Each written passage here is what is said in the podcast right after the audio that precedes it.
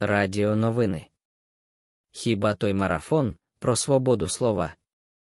Новий голова комітету зі свободи слова Верховної Ради Юрчишин вважає, що існування у воюючій країні офіційного єдиного каналу комунікації має сенс.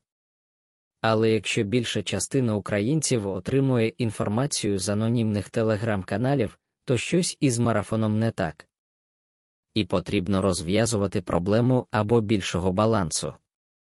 Це він має на увазі, мабуть, баланс між правдою і брехнею.